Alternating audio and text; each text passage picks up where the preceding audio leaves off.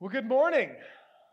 My name is John Allen. Welcome to Risen Church. And This morning we are going to continue through our series in the Sermon on the Mount.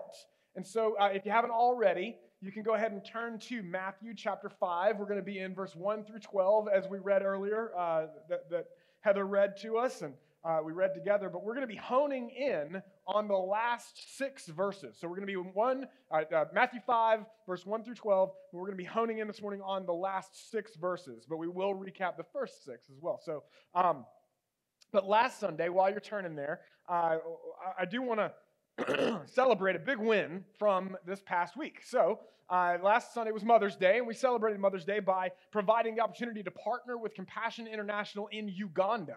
And so uh, we wanted to, our goal was to partner with them in releasing uh, at least 30 children from poverty uh, in uh, Uganda in Jesus' name. And so uh, that was a, a, honestly a pretty lofty goal. I mean, this is a, a partnership where we really engage and we try to, uh, I mean, this, these, these numbers represent souls. I mean, this is a powerful organization. If you didn't get a chance to, uh, if you weren't here this past week, you can go online and uh, you can see what that was all about. We had a guy here named Owen from Africa. He was sponsored himself, and he gave a testimony as well. And it was a powerful, powerful week. Um, and so, again, our, our goal was to uh, sponsor 30 children, but you showed up and you stepped up, and we were able to release 38 children from poverty in Jesus' name. So, that is great. Let's praise God. So, I, I, that is a joy like he doesn't just delight in those children. I want you to get that he delights in you, and now we have the opportunity to share and impart to those kids through letters and embrace and prayer his love, his joy over them.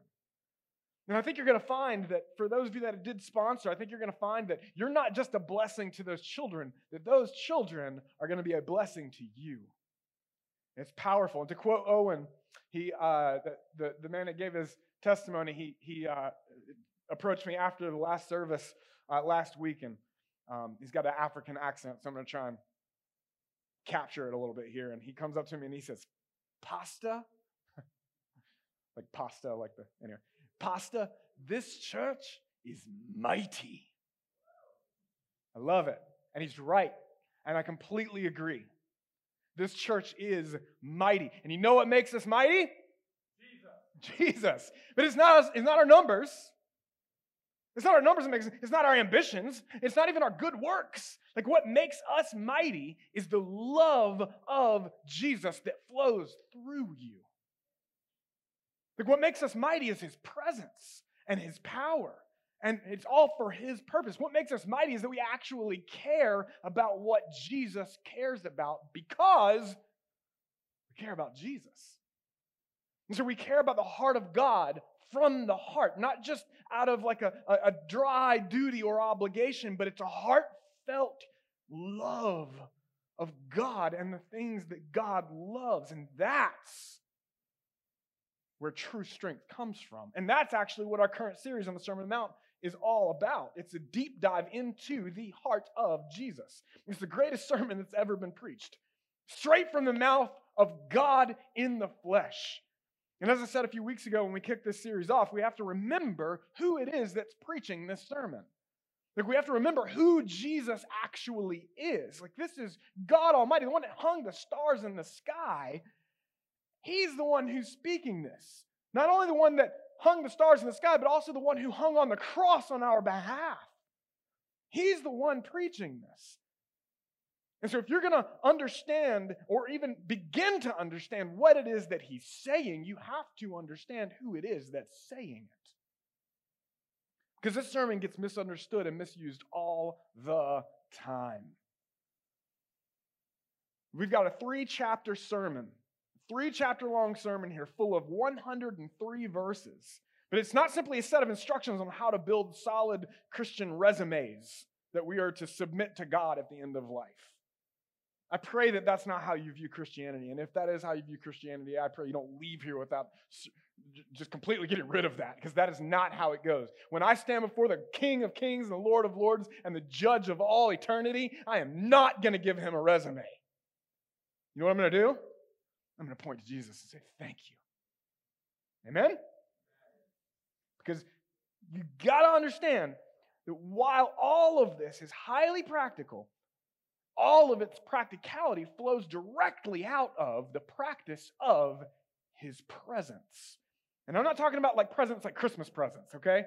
I'm talking about the presence of God with us. That's what all of this flows out of. In fact, the greatest gift, the only gift that truly matters, is his presence with us.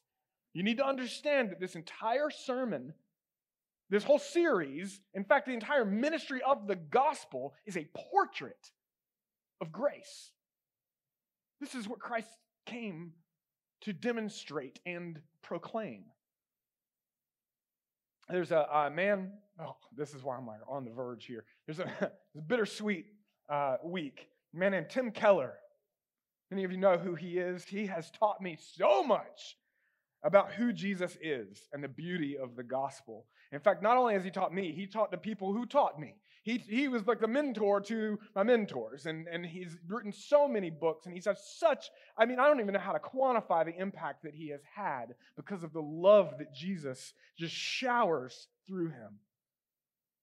And it, it, he has had such an impact, and he went to be with Jesus this past Friday. He had an aggressive cancer that took him, and it's bittersweet. He, all the way through, the man who literally wrote the book on pain and suffering walked through it. Praise God. And he's now in glory. And so, how could I not quote him this morning? And so, I want to use a quote that I think really sums up really the gospel itself so well. And this is Tim Keller. And this is what he says. He says, The gospel is this we are more sinful and flawed in ourselves than we ever dared believe. Yet, at the very same time, we are more loved and accepted in Jesus Christ than we ever dared hope. Whew! I want you to get that. Because the reality is, is that most people not being able to handle the first part never get to the second part. Or they just ignore the first part and they skip straight to the second part, but it's hollow because they've never really embraced what he's done for them. So I'm going to say it again. The gospel is this we are more sinful and flawed in ourselves than we ever dared believe. Yet, at the very same time, we are more loved and accepted in Jesus Christ than we ever dared hope. And so, this Sermon on the Mount starts off with a section known as the Beatitudes. In the first section of the sermon, it, it, this Beatitudes, we get eight Beatitudes, eight blessings. It's the word beatus in Latin. That's what it comes from, and it simply means blessings. And so we're given eight different descriptions of what it looks like to be blessed. But when we look at the way Jesus uses the term blessed, again, it's not just about circumstances or situations or stuff that makes life set apart as good. What separates the blessed from everyone else, according to Jesus, isn't about their personality traits or the things that they're given or, or, or, any of those things. What defines those who are blessed, according to Jesus Christ, isn't what they're blessed with. And I would even add that it's, it's not only about what they're blessed to do, also, not just what you're blessed with, but it's not just about what you're blessed with or what you're blessed even to do. What characterizes those who are blessed is who they're blessed with. It's not about what you get in this life or even how easy or comfortable or successful things turn out for you. That's not what characterizes the blessed life. What characterizes the blessed life, according to Jesus Christ, is who you get in this life and the next. And so a few weeks ago, we honed in on the first four Beatitudes, which really describe the vertical relationship that we have with God. And then they build upon one another and they flow out of one another. And then the last four, which we're going to hone in on and look primarily at this morning, they flow right out of the first four like a response to them. Again, the first four speak to our vertical relationship with God, and then the last four, they flow out of that vertical relationship into our horizontal relationships with one another and the world around us. But as we're going to see, the last four Beatitudes are completely dependent upon the first four. In other words, you're not going to be able to operate out of these next four if you're not honed in on the first four. So this morning, I'm going to briefly recap the first six verses or those first four uh, Beatitudes so we can fully understand the next six verses. So we want to hone in. I'm gonna, we're going to look at and recap that vertical relationship with God so that we can understand what it means when it flows into our horizontal relationships with one another. So here's what I want you to get this morning. If you get nothing else, this is what I want you to get. It's the same idea, the same main idea that I gave you a few weeks ago when we kicked this ser- sermon series off, okay? This is what it is. You ready? To be blessed isn't about what you get in this life. It's about who you get both in this life and in the life to come namely Jesus. It's all about Jesus. So let's drop back to uh, Matthew 5, verse 1. Here we go. Matthew 5, verse 1. Seeing the crowds, he went up on the mountain, and when he sat down, his disciples came to him. And he opened his mouth and taught them, saying, This is Jesus teaching, Blessed are the poor in spirit, for theirs is the kingdom of heaven. Blessed are those who mourn, for they shall be comforted. Blessed are the meek, for they shall inherit the earth. Now, again, if you miss this first section, you're going to miss the entire point of the Sermon on the Mount. And really, honestly, again, the entire point of Christ's ministry altogether. Like Jesus here is giving us the blueprints for grace. He's spelling out the necessary factors for relational reconciliation and restoration with God. And this is what it looks like to truly live blessed, to truly live reconnected or even connected to the source of all life and all goodness and true love. But it all unavoidably begins with being poor in spirit. You see, it's a, a picture of heartfelt confession about what is true. And what's true? I'm not enough. I don't have what it takes. But my faith and my hope is in the one who does. He is enough for me. He is the very doorway into the King of heaven. He's not only the doorway to the kingdom of heaven, He's the King of heaven. Jesus is giving us the fundamental prerequisite for receiving the gospel of grace. Again, if you're not poor in spirit, you're not even going to be able to understand the Sermon on the Mount. You can't. If you're not poor in spirit, this is not going to make any sense at all. Like, if you're not poor in spirit, if you think you've got this locked down and you think you're good enough or you're even capable of being good enough, like you're bound to build your resume to give to God? Or, or, or you think that this is even about like giving it your best try, like just, just try your best and then his mercy. Guys, that's actually Islam. Like that's Judaism. Like that's every other false religion that tries to be enough, but it's missing the one thing that matters. Say one thing. It's Jesus. If you think you've got this locked down, guys, listen to me. Yours are the fallen kingdoms of this world, but not the kingdom of heaven. Yours are the kingdom of Herod and the Pharisees. Yours is the kingdom of secular society or the religious, religious legalism, right? Both of these things strive for glory or, or, or self sufficiency. After all, who needs Jesus when you've got money and power? Like, who needs Jesus when you're on a crusade to prove your own righteousness according to the law? But Jesus came for the sick, not the healthy. Right? He, he came to those who recognize their need, not the deludedly self sufficient. The truth is, we're all sick, but only some of us recognize it. And even fewer confess their need and even that desire for the doctor and that medicine of grace that is so sufficient. And see, when you, you're poor in spirit, you recognize your need, and you then mourn, you grieve the sinful state of our world and even your own heart, unless you think you're perfect. You see, it's a confession about what is true about this world and the state of our own souls and our constant need, constant need for a Savior and His grace, which is continual and again, all sufficient. See, it's not a need we once had a long time ago. It's a need we continually have to be poor in spirit, to mourn the distance between you and God, to long for that face to face restoration. That's what it means.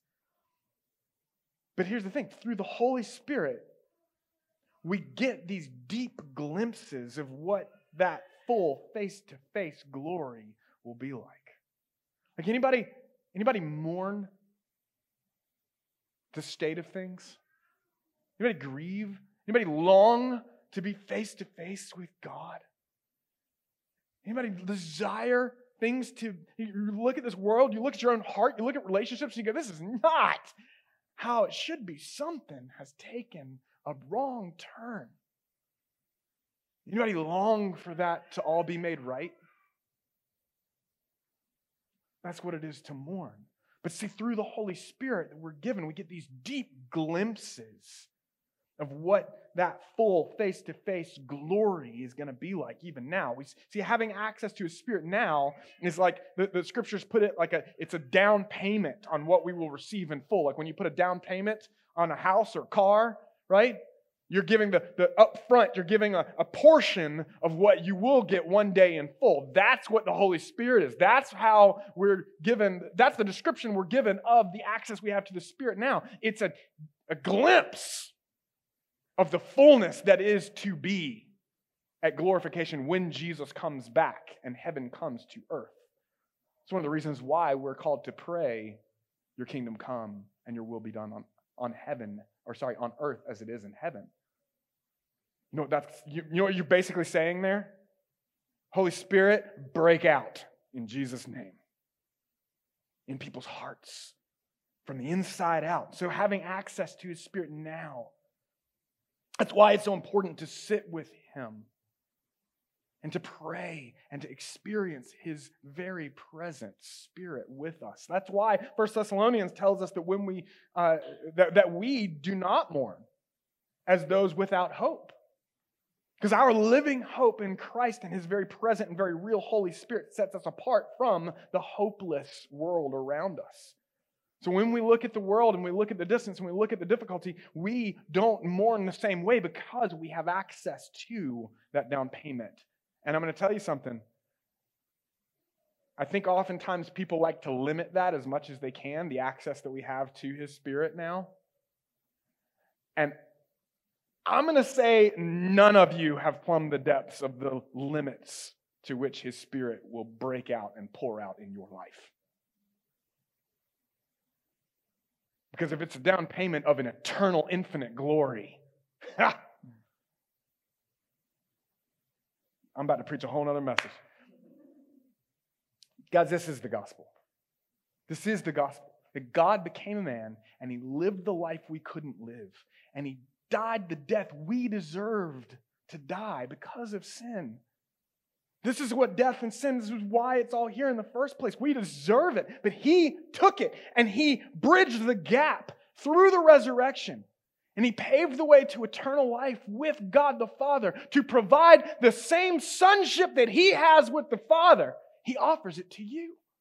And it's an eternal life that doesn't just start one day when we die. It starts the moment we place our hope and our faith in what He did at the cross through the resurrection, which takes the penalty and it bridges the gap and it says, Your sins are as far as the east is from the west. Now come to me. Now receive me because I want to breathe life into you and change you from the inside out. This is the gospel.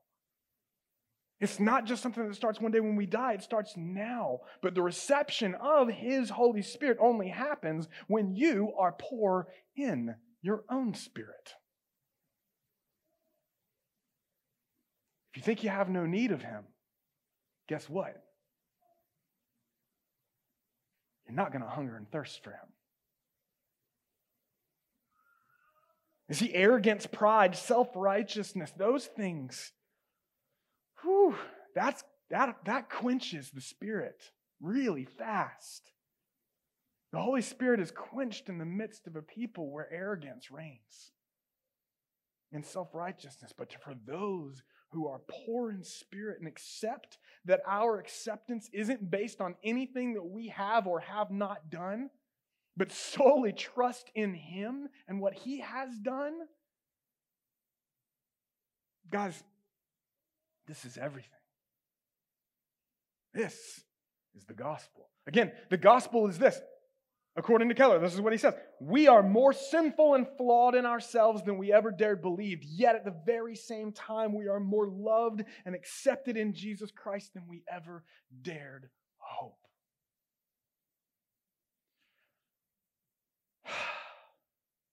Take a deep breath. Everybody, take a deep breath in.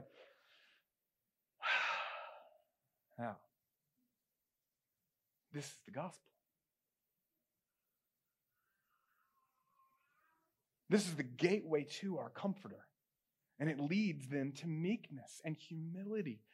It full trust and surrender, not insisting on our own way or our own wisdom or our own abilities, but trusting in His.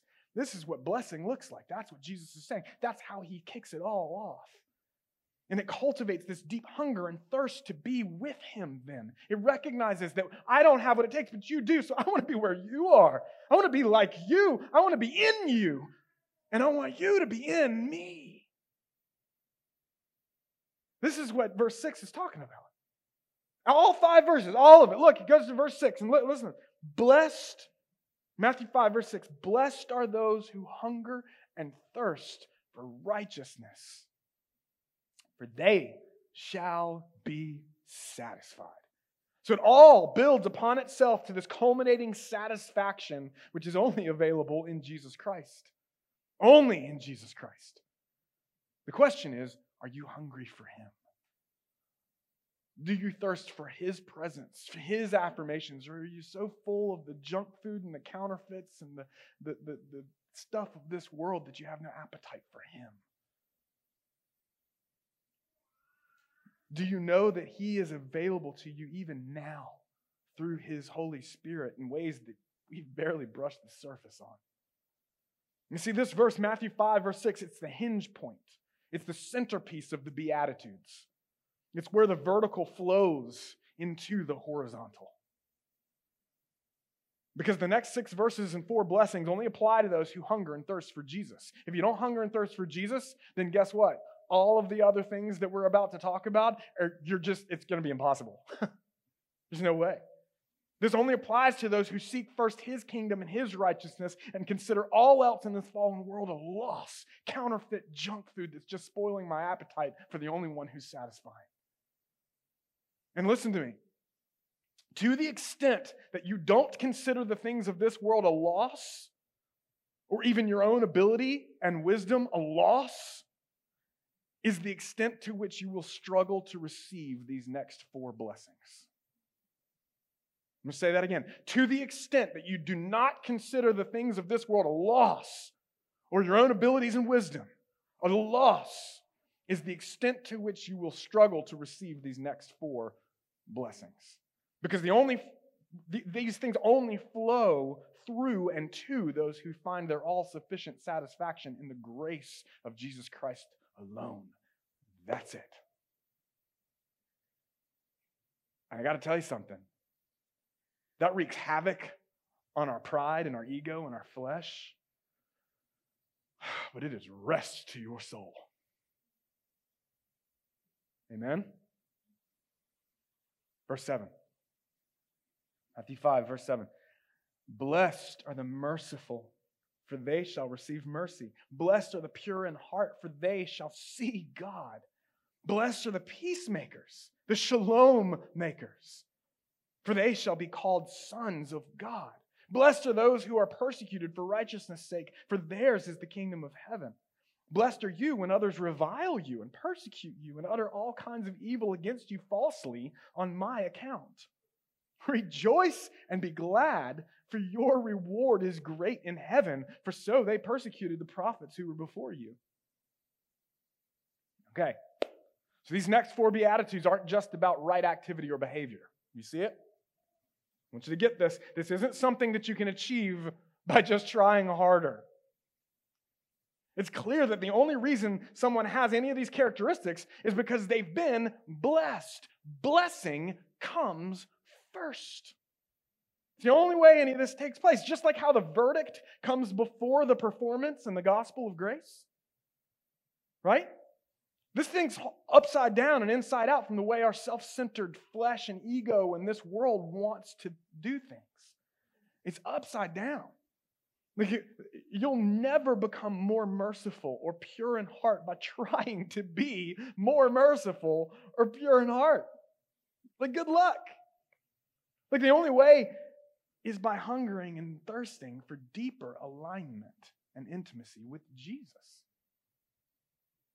That's why it starts with being poor in spirit. It's the acknowledgement that you can't do it. The question is Are you hungry for deep relationship with Him? To delight in His delight, to find your total satisfaction in Christ alone. That's what this is all about. See, if you don't find satisfaction in Him, guys, you're gonna look for it somewhere else. And so you'll never rejoice in the midst of persecution or reviling simply because you're supposed to. I mean, you just, good luck with that. You know why? These are heart conditions. Dutiful obligation without intimate joy only ultimately becomes resentment. Every time. You might stave it off for a while, but it always eventually manifests both vertically towards God and horizontally towards each other. In one way or another, the only way that any of this is possible, the only way that any of these th- those things even become blessings in your life is if the entire point of your life is satisfaction in Christ alone. Anybody feeling a little poor in spirit right now? Like you're struggling with this? Good. Good. It means you're on the right track. Like again, this is about intimate alignment with and satisfaction in Jesus. That's what righteousness really means. This isn't just about right activity or behavior, it's about soul level alignment. That's why Jesus uses this language of being hungry and thirsty. It's from deep in here. It's a hunger and a thirst for knowing the love and acceptance and approval of God the Father, even as Jesus Christ experiences it from the Father. You've been invited into the relationship that God the Son has with God the Father. What? Guys, that's Christianity. That's what Jesus came to do. It's almost as if this thing is more relationally intimate than you can fathom. It's almost as if he loves you. Because he does. That's what Jesus has come to bring us. This is, this is all about this intimate father son relationship. Christianity is an invitation to experience the everlasting and unconditional love of the Father, the Son, and the Holy Spirit. That's why you're baptized in the name of the Father, the Son, and the Holy Spirit. You're immersed into Him. It's not about a sterile, detached idea or concept. It's about receiving the very tangible embrace of God the Father through the presence of the Holy Spirit and the authority of the blood of Jesus Christ. This is all about knowing and enjoying and hungering and thirsting and finding your total satisfaction in Him. More and more and more, higher up, deeper in. It's all about relationship. Every good sermon gives you the main idea up front, right? And then it clarifies it at the end. And that's exactly what Jesus actually does in the Sermon on the Mount here. Right here at the beginning of chapter 5, he's giving us the main idea in verse 6, even. We just read it. And then again, he's going to circle back in Matthew 7, verse 21. At the end of his sermon, he's going to kind of restate the main idea. And we'll get there towards the end of the summer as we walk through this series together. But look with me real quick as a fast forward, right, to Matthew 7, verse 21. And so, the context of this passage, he's just been talking about uh, judging a tree by its fruit, right? You judge a tree by its fruit. That's kind of what Jesus has just been talking about. And then that then begs a question, a really good question that I think we all need to lean in on here and pay attention to. What kind of fruit is Jesus talking about? You judge a tree, a tree by its fruit, right? So, what kind of tr- uh, fruit is he talking about? Is it that religious resume? Is that the fruit? Is that what's produced? Maybe like having obedient children. Is that the fruit of a good tree? Maybe. Is that what he's talking about here, though? Or how much I give? Or serve? Or how many times I've read the Bible? Is that, is that what we're talking about here? Or doing these great and mighty works for God? Is that the fruit that justifies a good tree? Is that what he's talking about here? Well, he tells you. Matthew 7, verse 21. Not everyone who says to me, Lord, Lord, will enter the kingdom of heaven, but the one who does the will of my Father who is in heaven. Okay, so what does it look like to do the will of your Father who is in heaven? God, you ask. Look at verse 22. On that day, day of judgment, many will say to me, Lord, Lord, did we not prophesy in your name? That's pretty good work, don't you think? That seems like some substantial fruit. Or how about cast out demons in your name? Pretty substantial fruit. People sending demons screaming and running. Seems like that's got to be a good tree, right? That's pretty powerful fruit.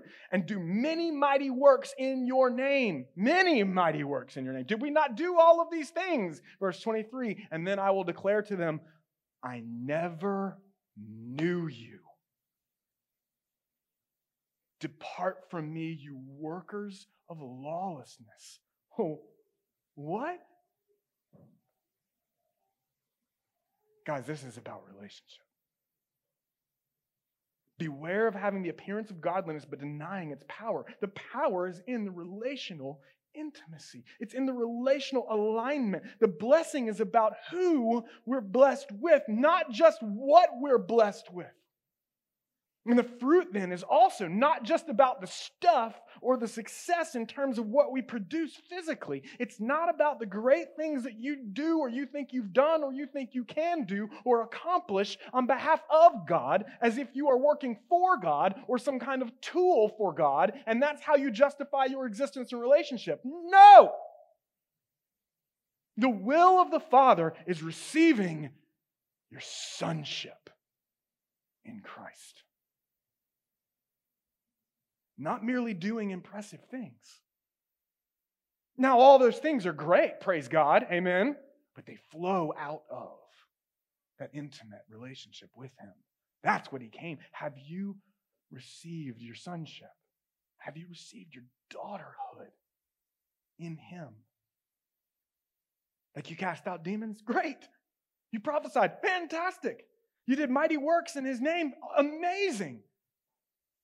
But not if I never knew you. Not if he doesn't know you. Not if you don't know him. Then it's all done in self righteousness. So if the fruit isn't about mighty works, then what's it about? Well, the fruit then is relational.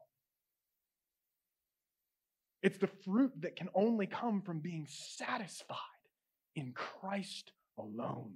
It's the fruit of the Holy Spirit, which is actually spelled out for us in Galatians 5. Galatians 5, look at verse 22 and 23. He says this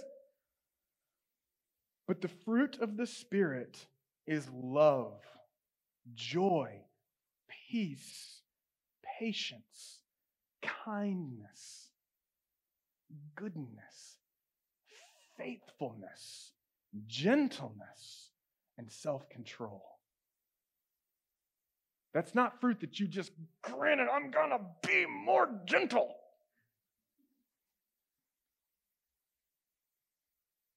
Look at the next phrase here. Against such things, there is no law. It's not just about the works done through you guys, it's about the work done in you. You can do many great things as you spiral into bitterness. But the heart that grows in intimacy and trust and prayer and in love with the Lord, that's where the true fruit of the Spirit manifests. This is what the blessed life looks like. It's like a beloved child enjoying the delight of their doting father just because of whose they are, not because they're playing nicely. But when they are delighted in the doting love of the Father, guess what?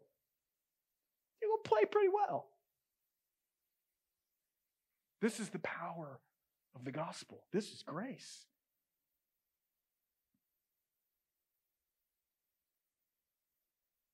Guys,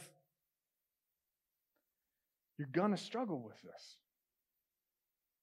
God knows I do.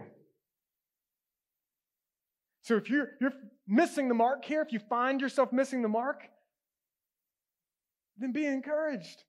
Because that just means you're poor in spirit. Like if you're if you're in here and you think you've got this locked down, you're just crushing this thing, and you're like, yeah, that's exactly how I am. I am perfectly loved, and I'm all this. Guess what? You're probably a little further off than you might think, because that actually wouldn't be poor in spirit. That would actually be arrogant. You see how this works? It's beautiful. And there's a humility here. So mourn the distance between what is and what could be relationally, because none of us are fully face to face yet. Submit yourself then in surrendered meekness to his word and spirit, and let him cultivate that hunger and that thirst for himself in you. This is the beauty of it. Again, this is all about the gospel of grace. Look at verse 7. Blessed are the merciful, for they shall receive mercy. When you're aware of your own need for mercy, you'll also become patient then with the flaws of other people.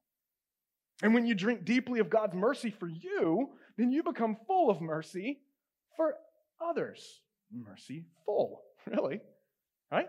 You, ever notice how those who are most harsh with others are even harder on themselves? Like, you ever notice that there are the people that are most critical with others also, they, they have a hard time receiving criticism from others? Because I know there's kind of like a weird virtue in the self centered world that's kind of like, oh, I'm just so, you know, I'm really hard on myself. And everybody's like, oh, what a noble thing. Guys, that's not noble. It's just pride. That's all that is.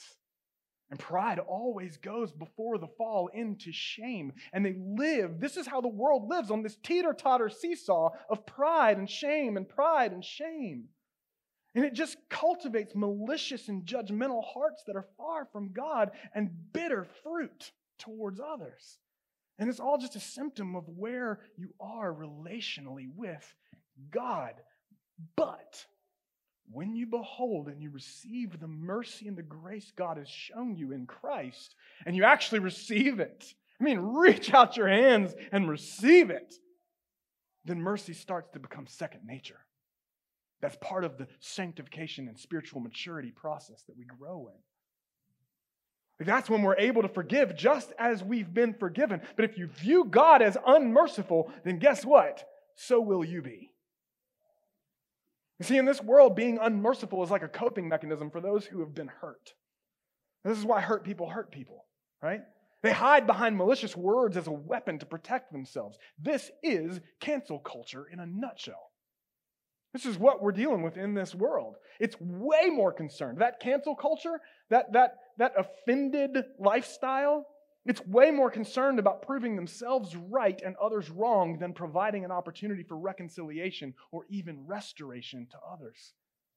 The desire is not restoration and reconciliation. It's I win, you lose. I'm right, you're wrong. I've justified myself by my own self righteous actions and condemned you.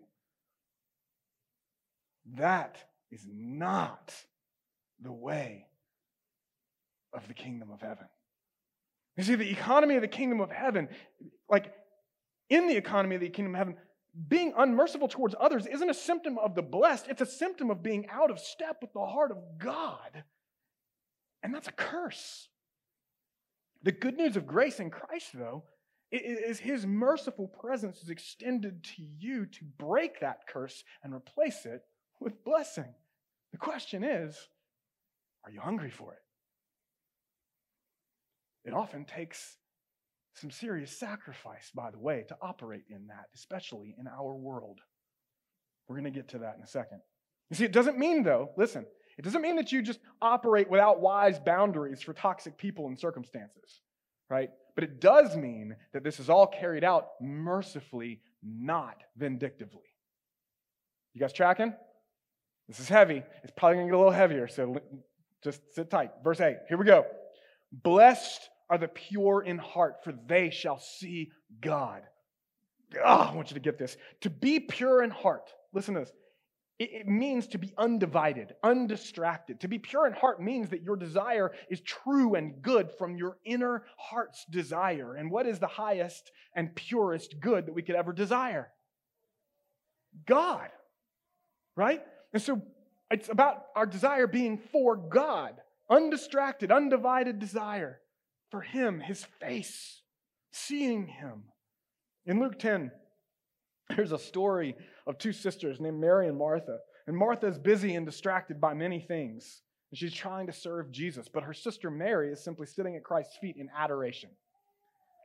It's one of the most challenging and convicting stories in all of Scripture to me because I personally find myself toiling away in service to the Lord. I don't know about you. In fact, I do know about some of you, right? I find myself doing these things. And listen to me, that's not wrong. That's not wrong. Serving Jesus is a part of loving and worshiping Him. It's good, but not at the expense of loving and worshiping Him. You need to understand this. That's where Martha missed it. She was so consumed with her duties and the desire to impress and to live up to expectations that she lost sight of the one thing that matters. Say one thing. And, and so, as our hearts are prone to do, then, when we get caught up in our own self important agendas, Martha became bitter toward her sister. And she even tried to use Jesus to shame her sister into helping, which is also a tendency of the self important and distracted heart. Look at Luke 10, verse 40. It says this But Martha was distracted with much serving. And she went up to him, Jesus, and said, Lord, do you not care that my sister has left me to serve alone? See, she's not just bitter towards her sister, she's also like, God doesn't care. You ever been there? And then he, she says, Tell her then to help me.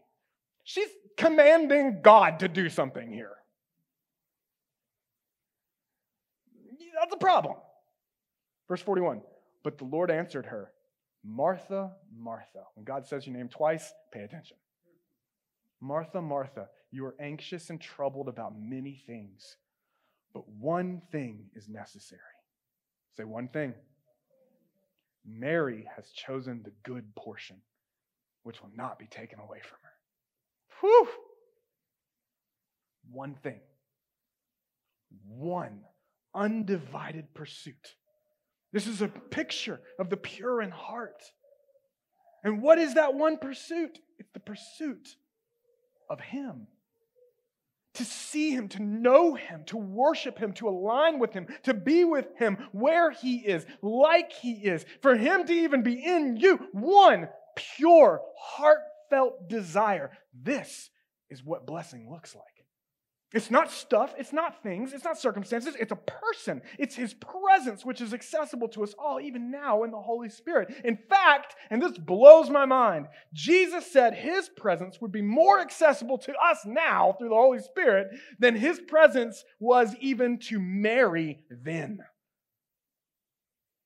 Now, that's hard to grasp. Now, I want you to think about this. Like, you think about it. If Jesus Christ in the flesh were to walk up that those stairs and walk into this room, I would hope that all of you would completely ignore me and run and sit at his feet. Right? I'll probably beat you there. Right? But I want you to get this. Because in, in John 16, Jesus says that it was better that he goes to the Father so that the Holy Spirit would come. J.D. Greear puts it like this He says, It's better to have the Spirit inside of you than Jesus beside of you. In other words, we have now more access to the presence of God than even Mary did when he was standing right in front of her. Now, some of you are like, I don't know about that. I can see your faces right now. You're like, huh? This is the whole point. This is why he came, is to graft us in, and he meets us, and he's not just beside us, he comes to fill you to overflowing. There's a deep intimacy available to us in the Spirit of God, even now. And it's just a down payment of what's to come. The question is are you hungry? Are you thirsty for his presence or just busy about many things? One thing matters. Say one thing. And when you live from that blessed purity of heart to see him, to be in his presence, Jesus tells us that you shall. You shall. And that's how we experience true shalom, that true peace. And that's how we then become agents of that peace in this world of fallen chaos. This is what the Great Commission is all about. It's for you to become peacemakers, shalom makers. Look at verse 9. Blessed are the peacemakers, for they shall be called sons of God. See, true peace is shalom. It's not just about a, a, ceasing of conflict. It's not just about getting people to, to get along, right? Like this world is, is jacked up, and it's not just like, hey, tolerate one another. No, Jesus says, I came to bring the sword because I am saying the only way to true peace, true restoration, true reconciliation is in Christ alone. That's it. That's it. And so, what he's saying here is that bring the only way to bring holistic peace, true shalom, is through the gospel of grace in Jesus Christ. And so it's a picture, again, of total holistic restoration and reconciliation with God and others on a soul level. But in order to be a peacemaker, in order to be a shalom maker, we must experience that for ourselves, which is why that hunger and thirst for the Prince of Peace himself is so paramount. Because this world is bitter, it is hateful, it is confused, and it's chaotic. It blames and shames and lashes out in the midst of helpless harassment and toil and trouble. The only solution is the Good Shepherd. He's the only way out of this, He's the only way through this.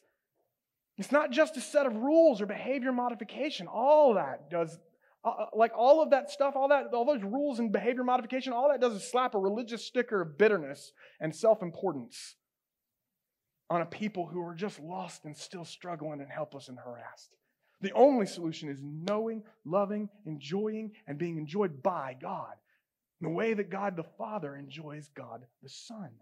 And it's not just reading His Word, it's taking five to 10 minutes at least after reading His Word to just focus on Him and worship Him, to thank Him, and to soak up His goodness and prayer.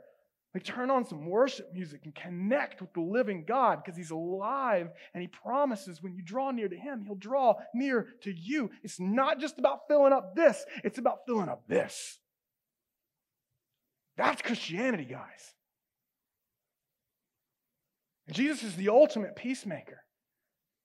He is the one and only true Son of God, but He's called us to take this gospel of grace into the world as children of the Most High God. So, operating as children with a Father who delights in them, not because of what they do, but because of whose they are.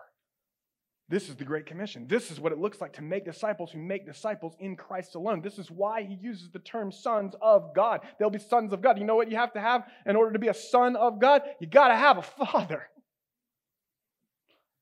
Like this is what it looks like to share life in Christ, our risen Lord, with each other and our city and beyond. But here's the thing when you do that consistently for any length of time, you can be sure that you're going to catch it from both sides both from the lost world and society and religious legalism. You're going to catch it from both ends. In Mark 8 15, Jesus actually tells us, he warns us. He says, Watch out, beware of the leaven of the Pharisees, which were like the religious elite of the time, and the leaven of Herod. Remember, Jesus was crucified by both the Romans and the Jews. Look at verse 10. Blessed are those who are persecuted for righteousness' sake, for theirs is the kingdom of heaven. Blessed are you when others revile you and persecute you and utter, and utter all kinds of evil against you falsely on my account. Rejoice and be glad, for your reward is, in, is great in heaven, for so they persecuted the prophets who were before you. All right, so let's recap here. Blessed are the poor in spirit, those who mourn, the meek, the hungry and thirsty the merciful, the pure in heart, and the shalom makers.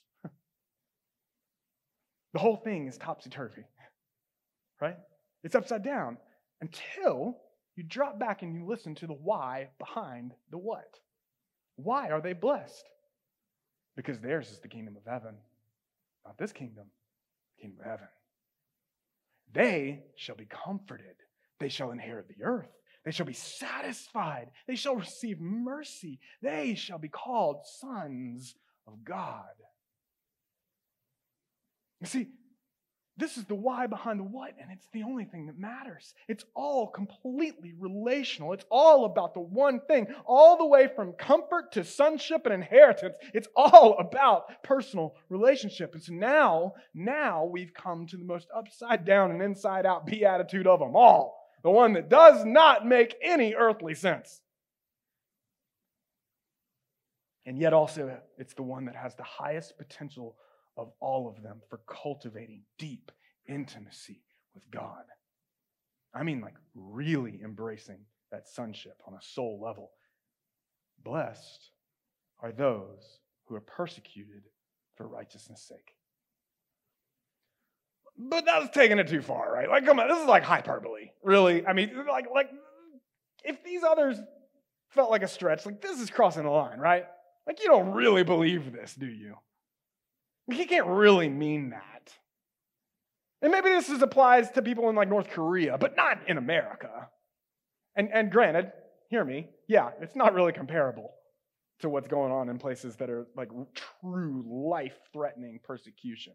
But I want you to understand that wherever this gospel of grace is proclaimed, there's going to be a spiritual battle going on. There's a war that's being waged against it from both sides. And so, just because Jesus knows what you're thinking here, when you're like, yeah, but you can't really mean that, he doubles down on it. In fact, this is actually known as the double blessing beatitude because he restates verse 10 in verse 11 and verse 12 and he even drives it home in case you missed it, saying, rejoice and be glad. Like, rejoice and be glad when you're persecuted and reviled? Like, your reward is great in heaven? Like, first of all, how, how do you rejoice and be glad when you're being persecuted and reviled? Like, yeah, like, like, praise God, people are secretly sowing suspicion and lies and creating division, saying things aren't true about you. Hooray! You got to be a little detached, right? Like, that, that seems a little crazy. How does that work?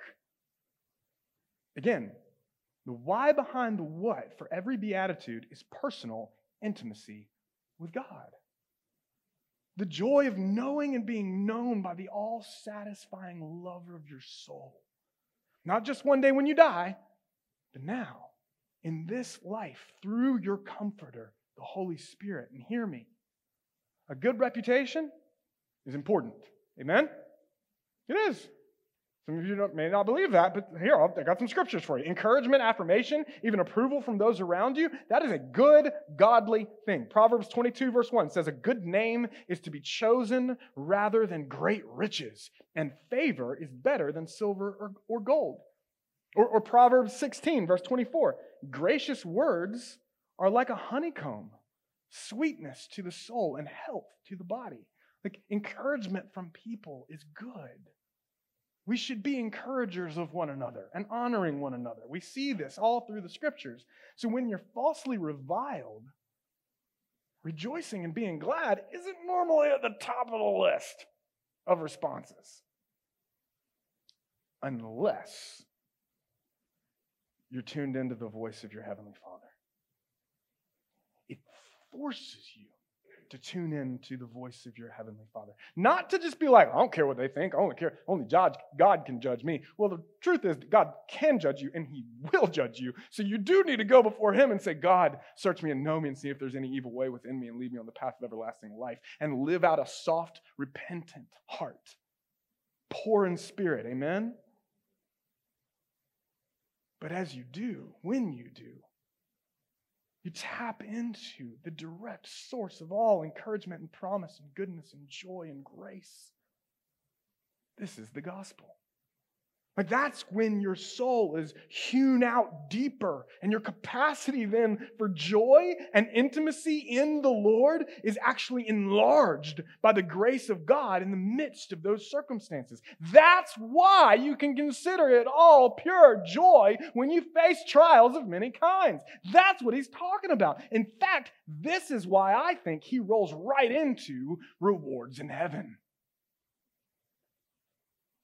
Think about this. Too often people think heavenly rewards, they think of them as stuff, right? You think about heavenly rewards. You ever heard that before? Like, I got a mansion in heaven, man. I sponsored some compassion kids. I got like a heavenly Lamborghini waiting for me. Right? But that's not really how the Bible talks about heavenly rewards. In fact, I would say that that perspective is way lower than the kind of reward that Jesus is talking about. Okay? Like a Lamborghini, it's kind of like considered a loss compared to the surpassing glory, glory of knowing Christ Jesus. And the capacity for knowing him more is cultivated, guys, in this life. Like the truth is that yes, rewards in heaven are a real thing, but the rewards are ultimately relational, not materialistic. Like the reason heaven is so heavenly is because of the full manifest presence of God and all his glory. And the capacity your soul has for taking in his goodness and his glory and his love and his joy is the measure by which you will experience the fullness of his glory for eternity. Somebody ought to shout for that.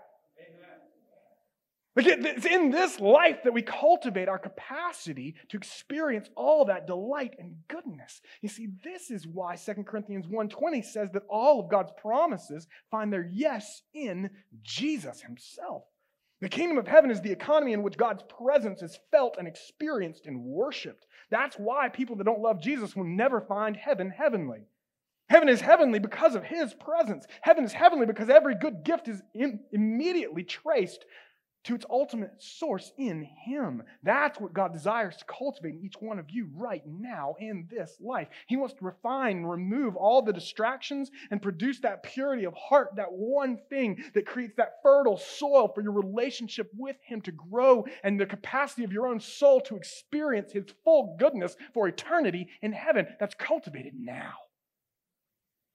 He's teaching us to find our ultimate joy and gladness in Him no matter what the circumstance is. And when the circumstance gets turned up, when the heat gets turned up, you got to find your faith and trust and surrender in Him. And that means dying to yourself and living unto Him. It's difficult, but whew, it's good. And so to hide in Him, rest in Him, seek Him and His righteousness first, to hunger, thirst for Him, His presence more and more, higher up, deeper in, in every corner of our souls. That's when you not only endure persecution and reviling, but God enables you to rejoice in glad worship even in the midst of it all. And hear me, hear me, guys. It doesn't excuse gossip or slander or divisiveness. It doesn't excuse reviling. It doesn't excuse if you've got an encouraging word being like, well, I don't want to puff them up. That's flattery. That's a whole different thing. Encourage, love one another, honor one another. But reviling and sowing suspicion through like secret conversations and bearing false witness, that's called an abomination to the Lord according to Proverbs 6. And an abomination is something in, in what we see in the scriptures, an abomination is something that spreads through the land like a virus. It's like an infection. And he, it says he hates it. It's wrong, ungodly, and it hurts people. Proverbs 6 puts it like this, verse 16 through 19. It says, There are six things that the Lord hates, seven that are an abomination to him haughty eyes, a lying tongue, and hands that shed innocent blood, a heart that devises wicked plans, feet that make haste to run to evil a false witness who breathes out lies, and one who sows discord among brothers. And oftentimes, listen to me, this stuff happens because there's a spiritual war taking place, and we become, when we lose sight of His goodness and His grace and His mercy and the poor in spirit and all of these things, then we're easily given over to being tools for an enemy that loves to cause these things in the midst of the church. This is why Jesus tells us in Matthew 18 to go and speak with your brother or sister if you have an issue. Go straight to them because according to Ephesians 6, again, our battle's not with flesh and blood, but with spiritual powers and principalities. Stuff is real. And one of their top demonic priorities is to divide and create chaos and, su- and suspicion and division among God's people. But God, listen to me, He's so good. He's so good that even when you're on the receiving end of all that, there's a double blessing available for you to to take you deeper into his love and his grace. Now, this doesn't make any sense to those who haven't experienced the unconditional, steadfast love of God in Christ. None of this makes sense. Like the reviler expects reviling in return. But that's not the way of the blessed, it's not the way of Jesus. The Apostle Paul puts it like this in Romans 12, and I'm going to close with this. He says, Romans 12, verse 9, he says, Let love be genuine. Abhor what is evil, hold fast to what is good.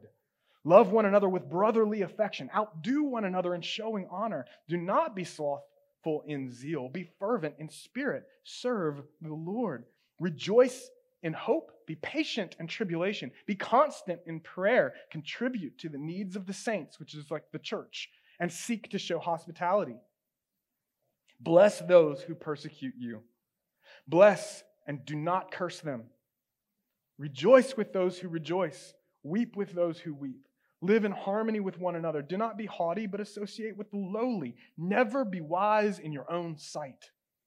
Repay no one evil for evil, but give thought to do what is honorable in the sight of all. If possible, so far as it depends on you, live peaceably with all. Beloved, never avenge yourselves. You hear that? Beloved, never avenge yourselves but leave it to the wrath of God, for it is written, Vengeance is mine, I will repay, says the Lord. Again, the Apostle Peter in 1 Peter 3 8 through 9, he says this Finally, all of you have unity of mind, sympathy, brotherly love, a tender heart, not a hard heart, a tender heart, and a humble mind. Do not repay evil for evil or reviling for reviling, but on the contrary, bless for this you were called, that you may obtain a blessing. Now, part of being poor in spirit, again, is that realizing we're all prone to miss the mark here. All of us. Which is why it's so important to be merciful and be quick to forgive, even as you've been forgiven. this is what maturity in Christ looks like. And it is a process. It's about receiving grace, it's about offering grace, not just through proclamation, but demonstration. This is who the church is. And it's all to the glory of God. Not because we're perfect, but because we're perfectly loved. Let's pray.